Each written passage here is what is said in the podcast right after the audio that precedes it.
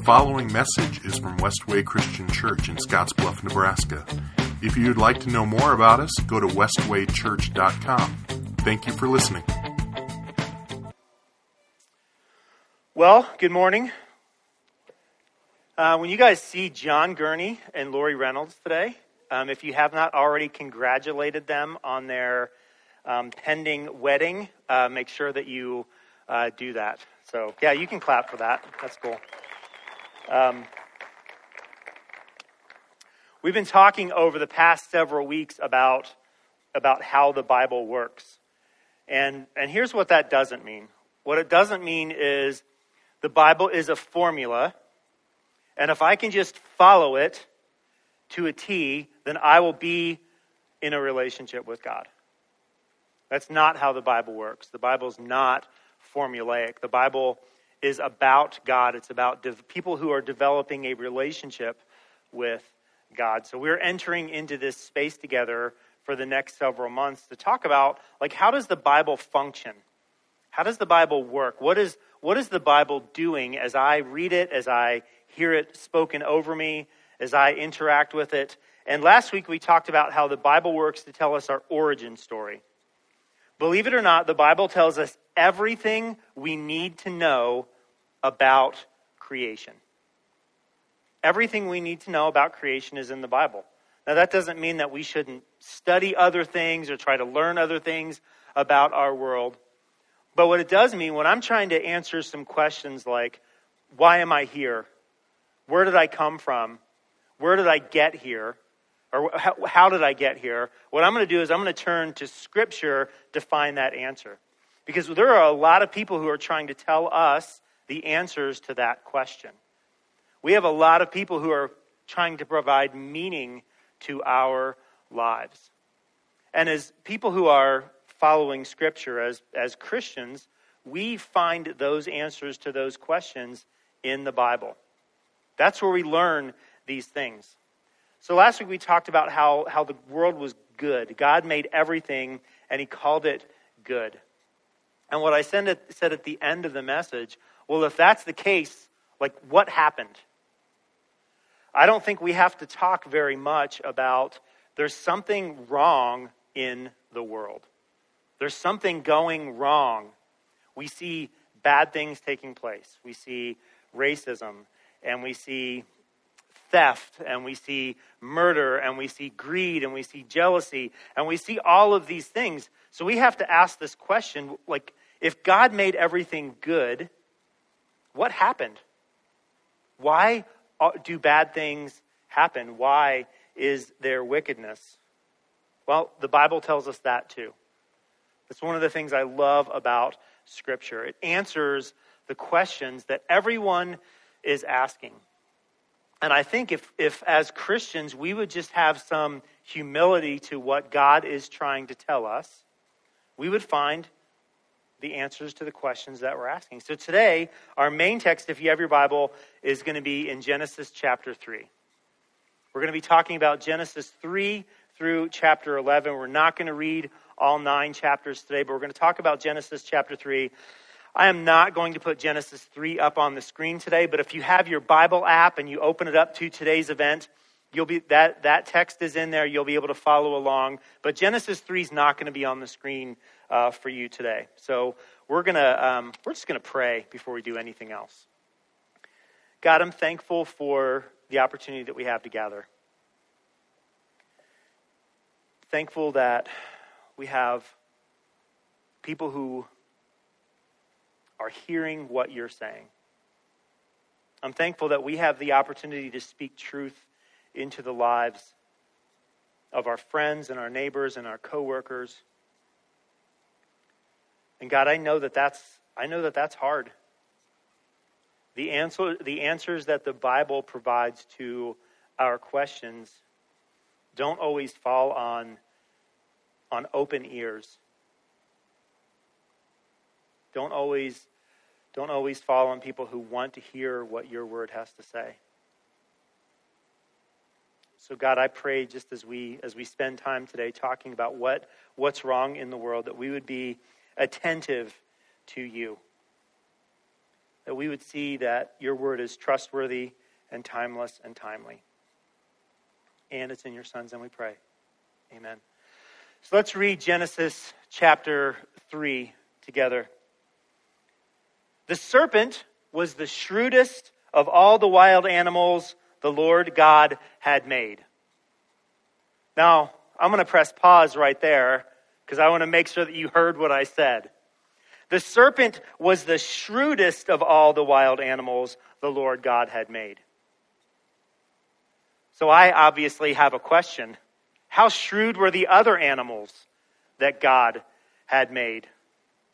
Which, if you want the answer to that question, you should text the word question to the number on the screen, and we'll talk about that on Tuesday. One day, he, the serpent, asked the woman, Did God really say you must not eat the fruit from any of the trees in the garden? Don't miss what's happening here. What Satan is doing, what the tempter is doing, is he's planting a seed of doubt attacking God's word. When we read the Bible, one of the things that we can that we ought to be looking for are the ways that the ways the world operates. So we've called this message how does how the Bible works to tell me what went wrong. We are getting an inside look into the way that we are tempted by Satan as human beings. And one of the ways that Satan tempts human beings is to attack God's word. Did God really say that? And notice he said, Did God really say you must not eat the fruit from any of the trees in the garden? It wasn't just about one tree, it was about any of the trees.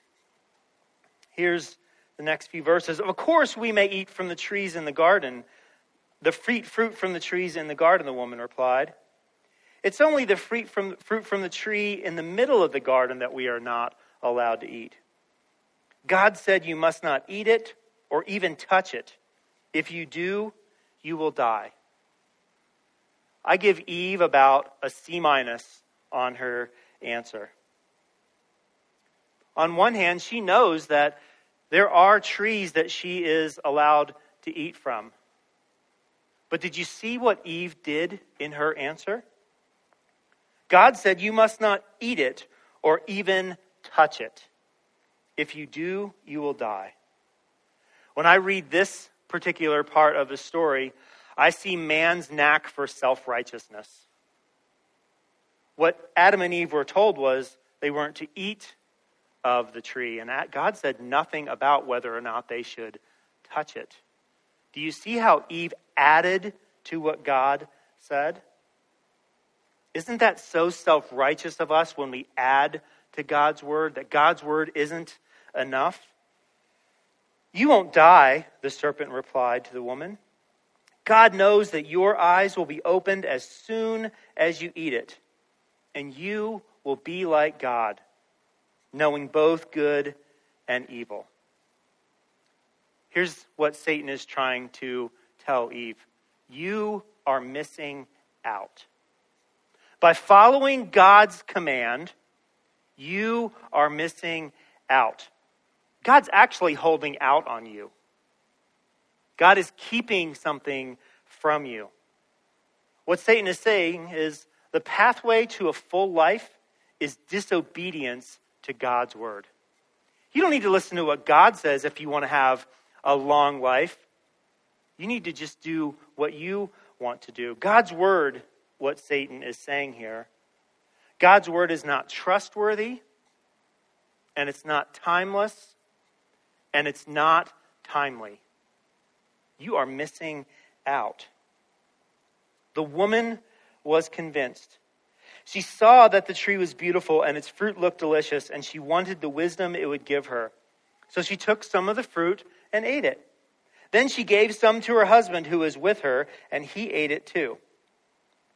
At that moment, their eyes were open, and they suddenly felt shame at their nakedness. So they sewed fig leaves together to cover themselves. I saw it. It looked good. So I took it and I ate it.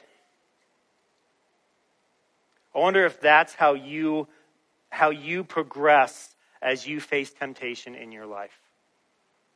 I see something, it looks good, I reach out, I take it, and then I share that sin with those around me.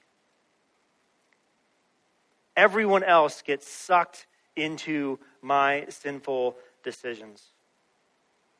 One of the things that's always interesting about this story when, we, when we're not actually familiar with it is it seems to me that Adam was standing right next to Eve, doesn't it?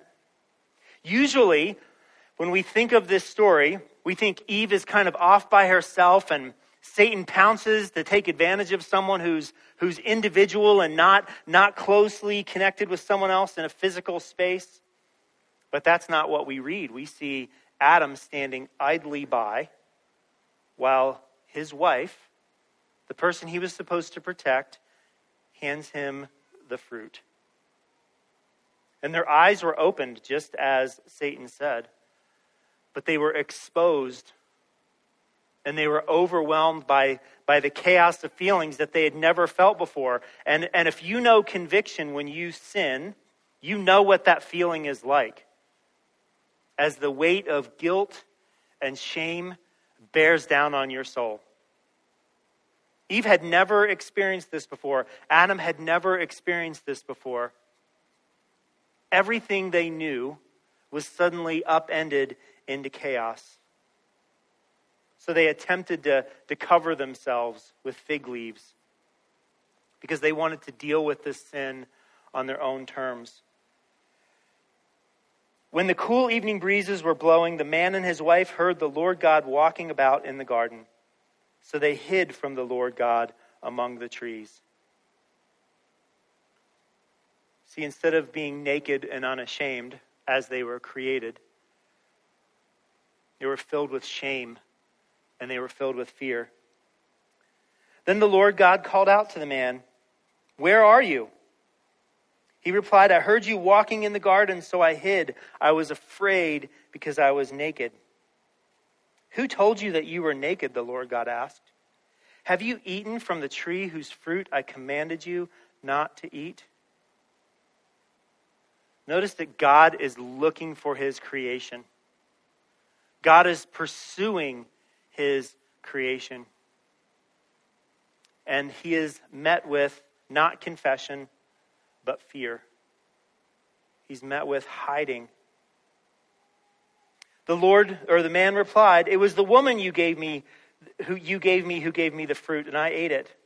Then the Lord God asked the woman, What have you done? The serpent deceived me, she replied. That's why I ate it. Do you see the blame shifting that takes place in this relationship? Adam, did you eat the fruit? Yep, the woman you gave me gave it to me.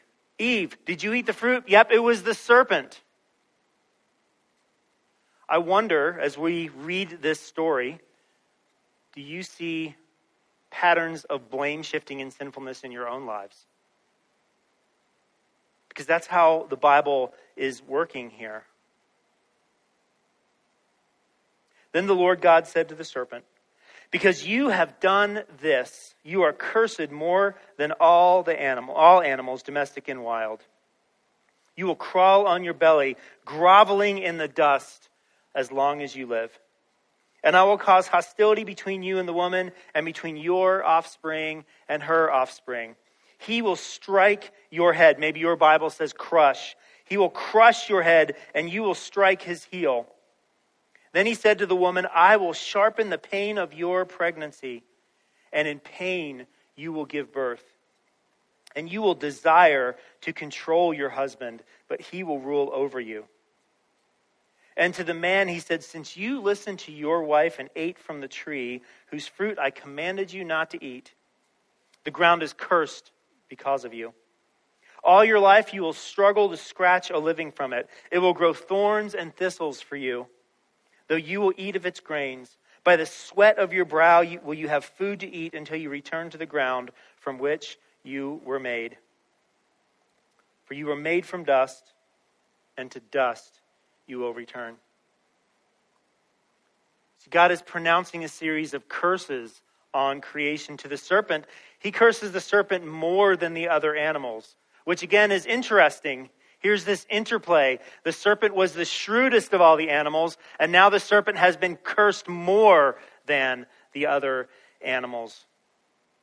The serpent will grovel in the dust. There will be hostility between the serpent and the woman and their offspring. And this battle would rage, culminating in a final fight where the serpent would strike the heel of the woman's offspring, and the woman's offspring would crush the serpent's head. This is pointing us forward to Christ. To the woman, she's going to find increased pain in childbirth. The relationship between her husband and her is being tainted by selfish desires for control. The woman has gone from helper to forced submission and domination. The woman was always going to be the man's helper, and there is nothing sexist about that. There is nothing, nothing patriarchal about that. This was the created order. In fact, that's how God describes it in Genesis chapter 2. It's not good for the man to be alone. I will make a helper who is just right for him. The woman was always going to be in a helper relationship to the male. But something changed at the moment of sin. It was going from a helping relationship to one of submission and domination. That's what it says. He will rule over you. That is different than my wife is my helper. I do not rule over my wife. As husbands, I want to challenge you to not rule over your wives. And then to the man, he also curses. He, he failed to fulfill the role of tending and keeping the garden. Did you ever wonder why, in a perfectly created garden, the man would have to tend and keep it? Why would the man in a perfect garden have to be on guard? Because there was a serpent there. And Adam had a role to tend and guard the garden. And he failed to protect, and he failed to lead, and he failed to speak truth to his wife. He showed agency and autonomy. That woman you gave me gave me the fruit. Nope, I took the fruit. What was supposed to be a noble task of tending and keeping the garden was now fraught with hardship, labor, toil, and sweat. Thorns and thistles would be produced, and this work would eventually kill him. This is what happened to this perfect creation. Mankind was, was given a choice to accept God's determinations of good and evil, or to seek out good and evil for themselves. And what man chose was autonomy. What man chose was to seek to, de- to define good and evil on his terms. Then the man, Adam, named his wife Eve because she would be the mother of all who live. And the Lord God made clothing from animal skins for Adam and his wife. Then the Lord God said, Look, the human beings have become like us, knowing both good and evil. What if they reach out, take fruit from the tree of life, and eat it? Then they will live forever. So the Lord God banished them from the Garden of Eden, and he sent Adam out to cultivate the ground from which he had been made. After sending them out, the Lord God stationed mighty cherubim to the east of the Garden of Eden and he placed a flaming sword that flashed back and forth to guard the way to the tree of life.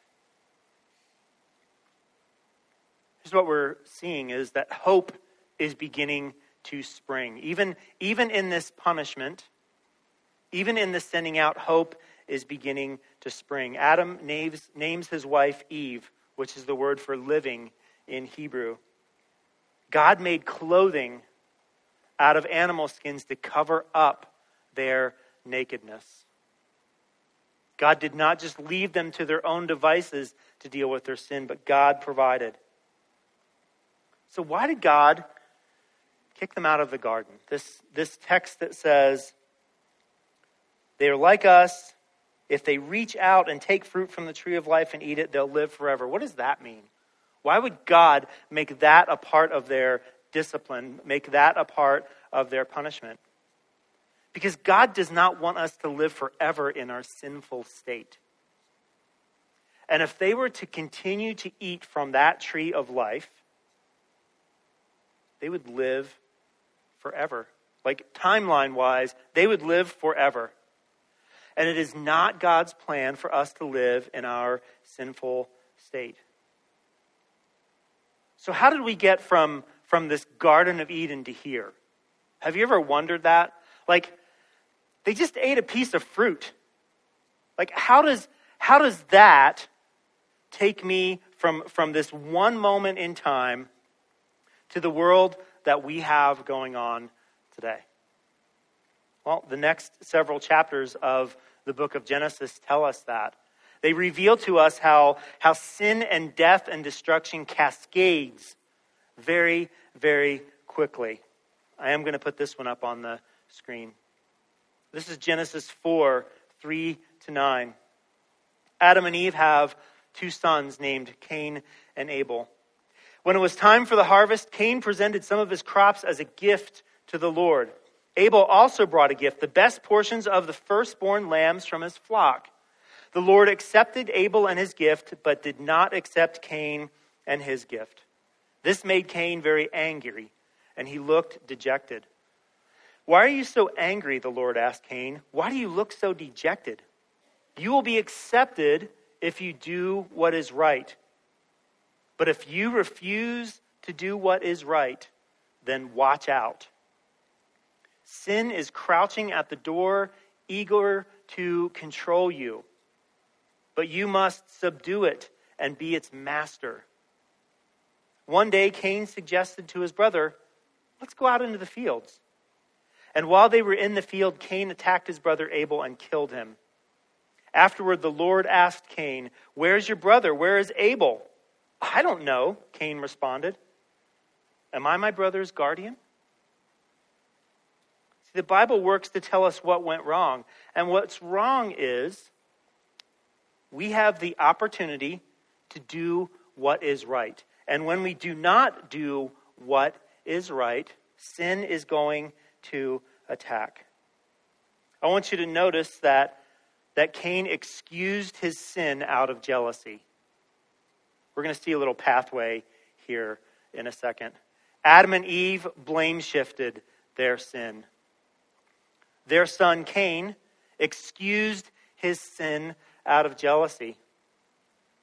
Maybe we wonder, well, how did, how did Cain know what was right and wrong? Like, what, what was formed in Cain of this jealousy? Well, I want you to imagine for a moment that you were Adam and Eve. And I think it was about a day and a half that they were in Eden before they sinned. Maybe you think it was a thousand years, and that's fine. I think it was about a day and a half because I know my own heart. Imagine being kicked out of the garden. Imagine sitting around the dinner table at night within sightline of the Garden of Eden. Do you think Adam and Eve never got into an argument about why they're no longer in the garden? My wife and I have gotten an argument over how much food is in our pantry.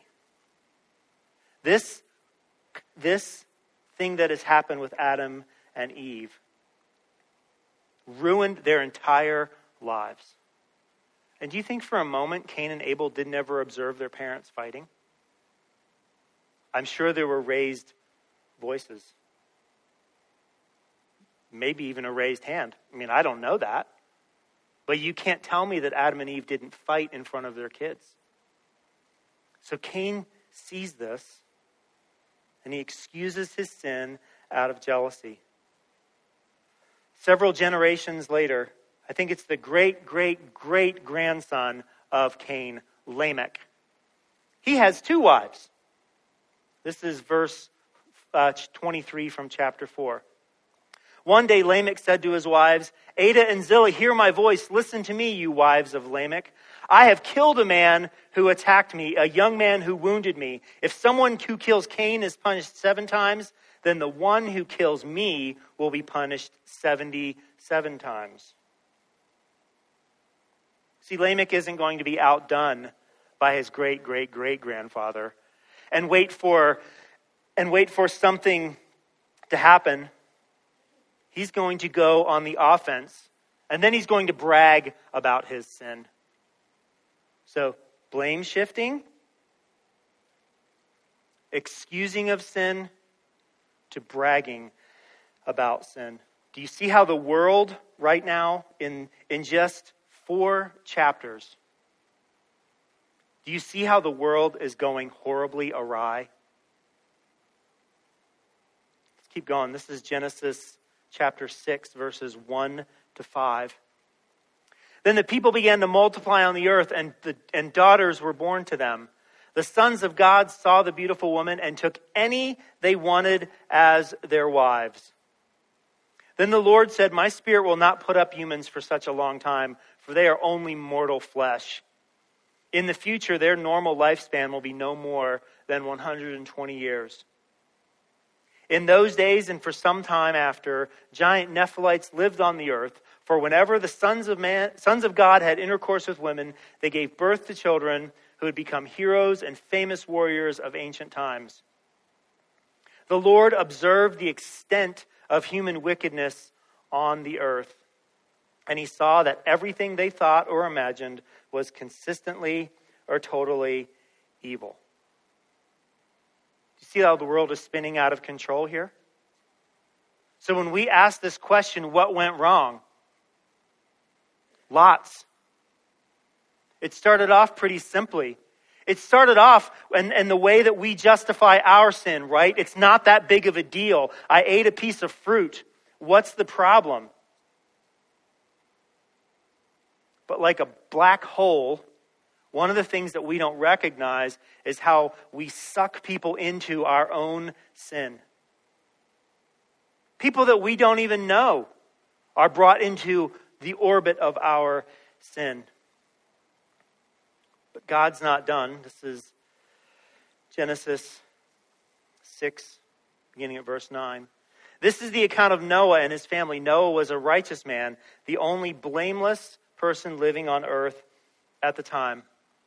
And he walked in close fellowship with God. Noah was the father of three sons Shem, Ham, and Japheth. Now God saw that the earth had become corrupted and was filled with violence. God observed all this corruption in the world, for everyone on earth was enough.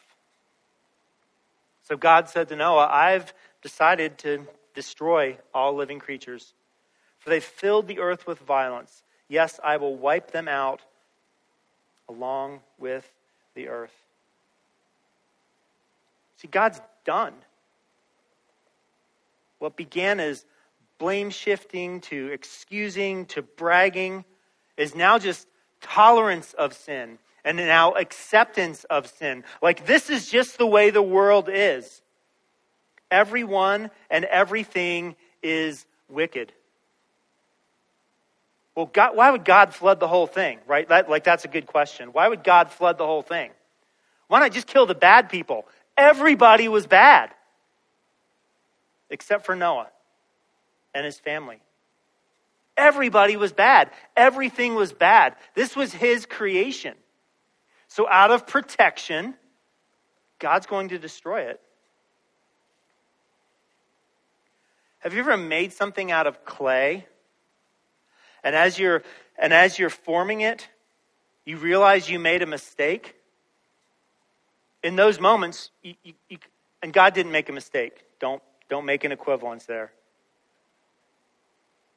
Have you ever been working on something out of clay? And something happened to the clay and then you like you try to fix it? How often does that work? No, you smash it down and you start over. You begin anew. See, God has made something that's very good.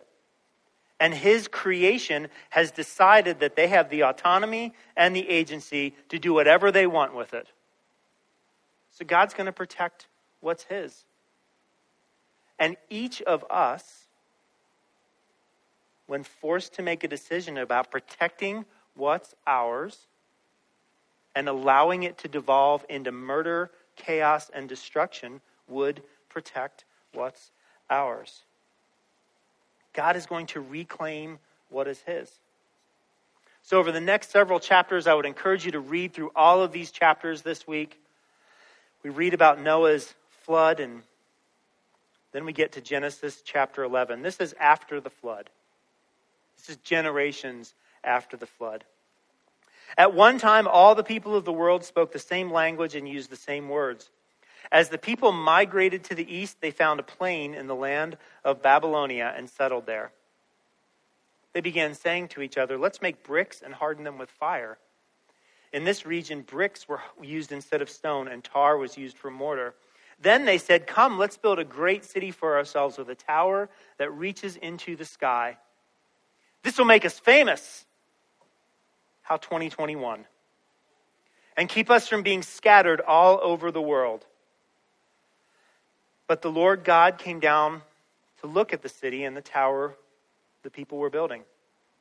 Look, he said, the people are united and they all speak the same language. After this, nothing they set out to do will be impossible for them. Come, let's go down and confuse the people with different languages. Then they won't be able to understand each other. In that way, the Lord scattered them all over the world and they stopped building the city. This is why the city was called Babel, because that is where the Lord confused the people with different languages. In this way, he scattered them all over the world. Blaming, excusing, bragging, the toleration of and acceptance of sin.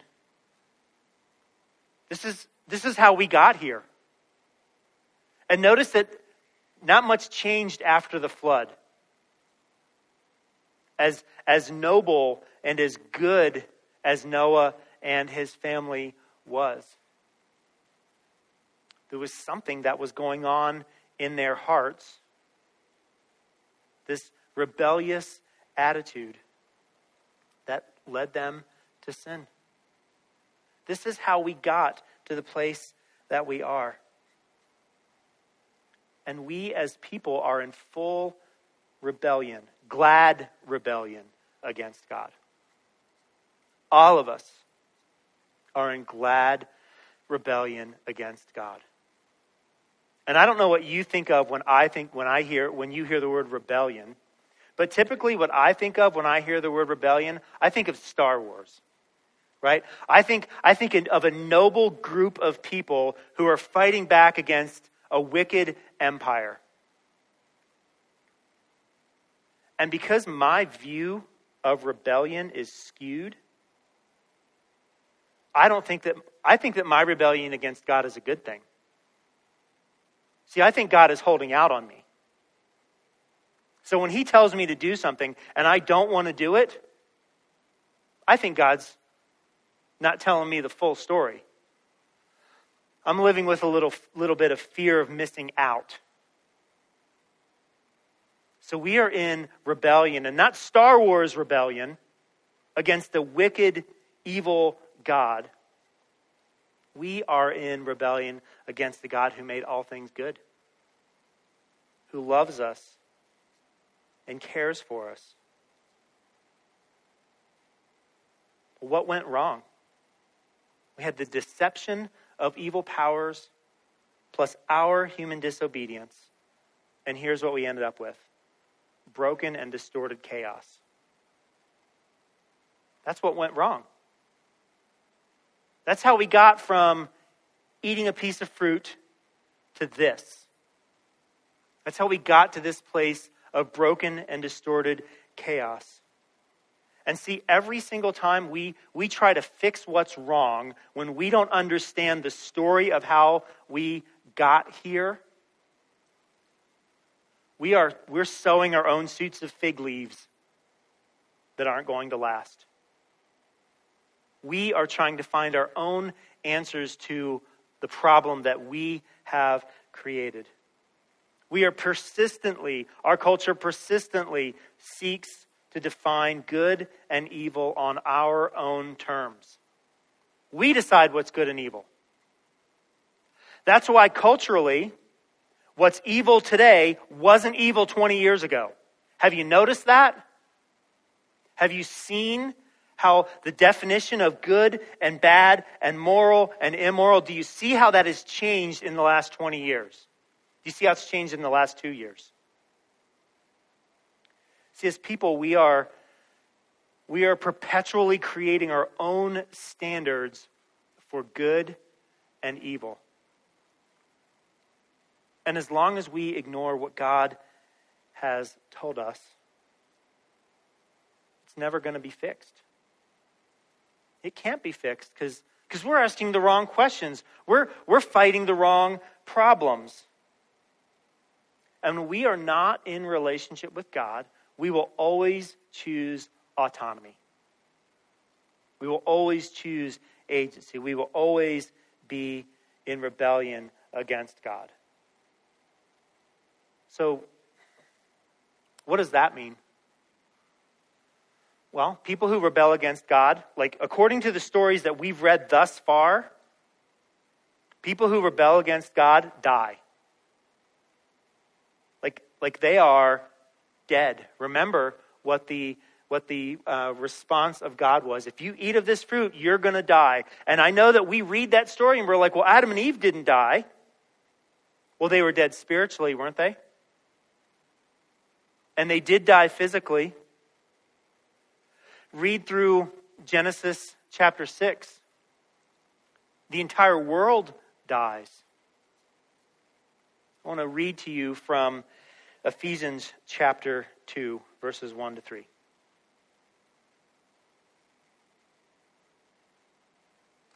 Here's, here's just reality for us.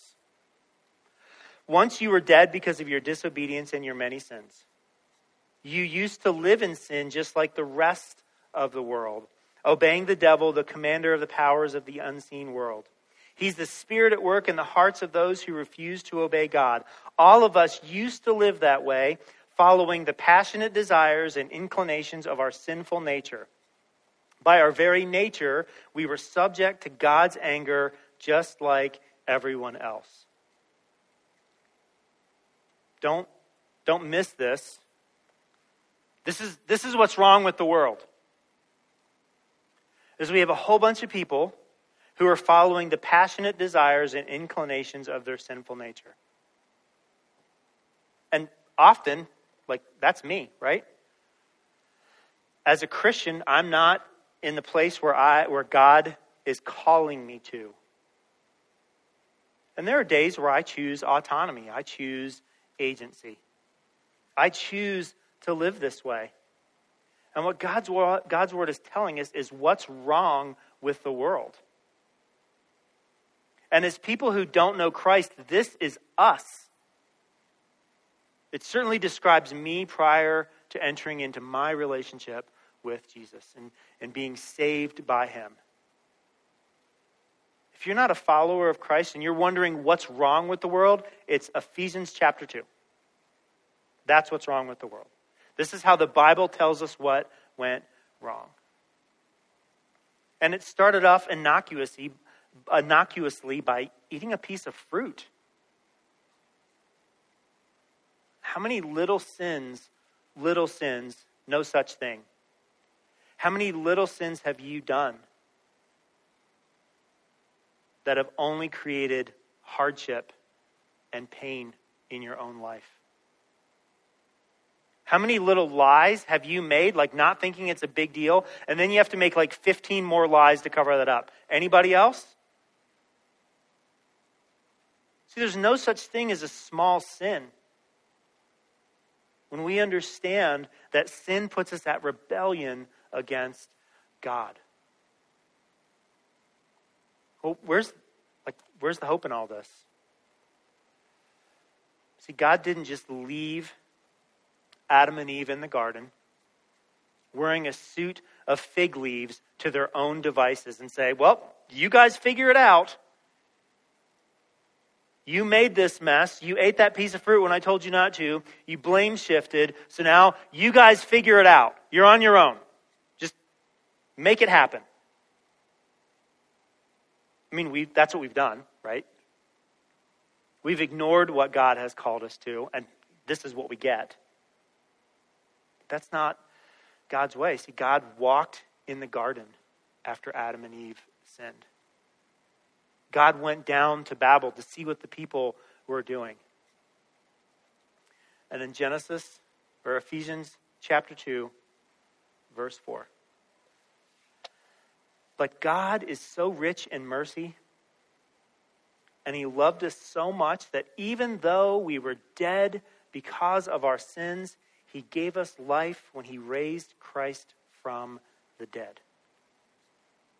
It is only by God's grace that you have been saved. For he raised us from the dead along with Christ and seated us with him in the heavenly realms because we are united with Christ Jesus. So God can point to us in all future ages uh, as examples of the incredible wealth of his grace and kindness toward us, as shown in all he has done for us who are united with Christ Jesus. God saved you by his grace when you believed. And you can't take credit for this. It is a gift from God. Salvation is not a reward for the good things we have done, so none of us can boast about it. I'm going to read that one again because I think somebody needs to hear it. Salvation is not a reward for the good things we have done, so none of us can boast about it. For we are God's masterpiece. He has created us anew in Christ Jesus so we can do the good things He planned for us long ago. See, God didn't just leave us in this state of sinfulness, He sent His Son Jesus so that we could be out of this state, so we could go from death to life. Many years ago, I heard a pastor talk about this world in this way. He said, If you are not a Christian, if you are not a Christian, this world is the closest to heaven you will ever get.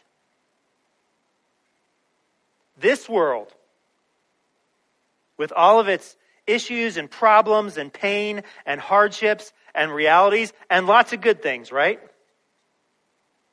If you're not a Christian, this world is as close to heaven as you will ever get.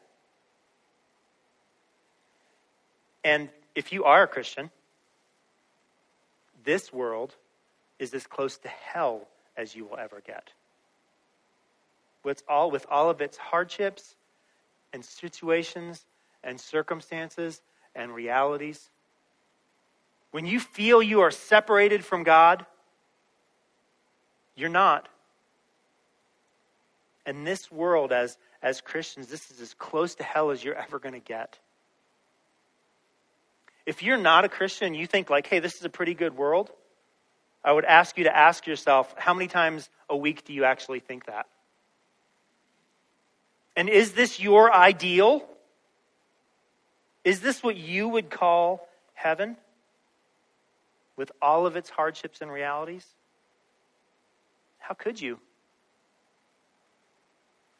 As Christians, we have the slightest hint of a world without, like, this is, I think this is just a hint of a world without God. I don't even think it's 1% of a world without God. I don't think it's half of a percent of a world without God.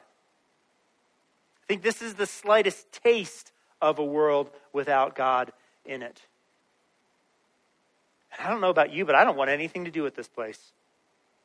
Like, I love that God made it. There are lots of great things here. But just seeing a hint of how awful life is in a world tainted by sin, just not interested. God has something more for me, has something more for you. And I would encourage you to take advantage of what God offers you through his son, Jesus.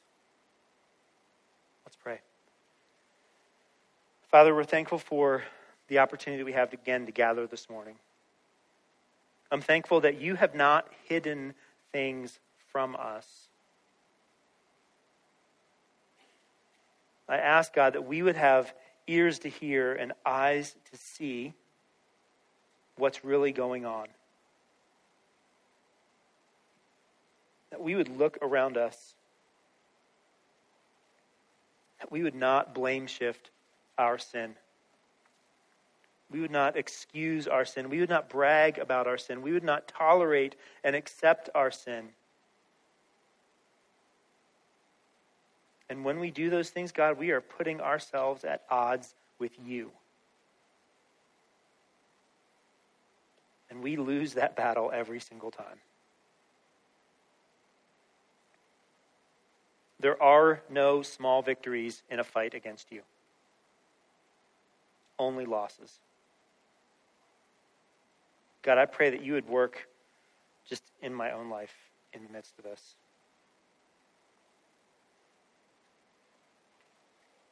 That I would look at the way that I tolerate and accept my own sin. That I would truly see that as rebellion against you.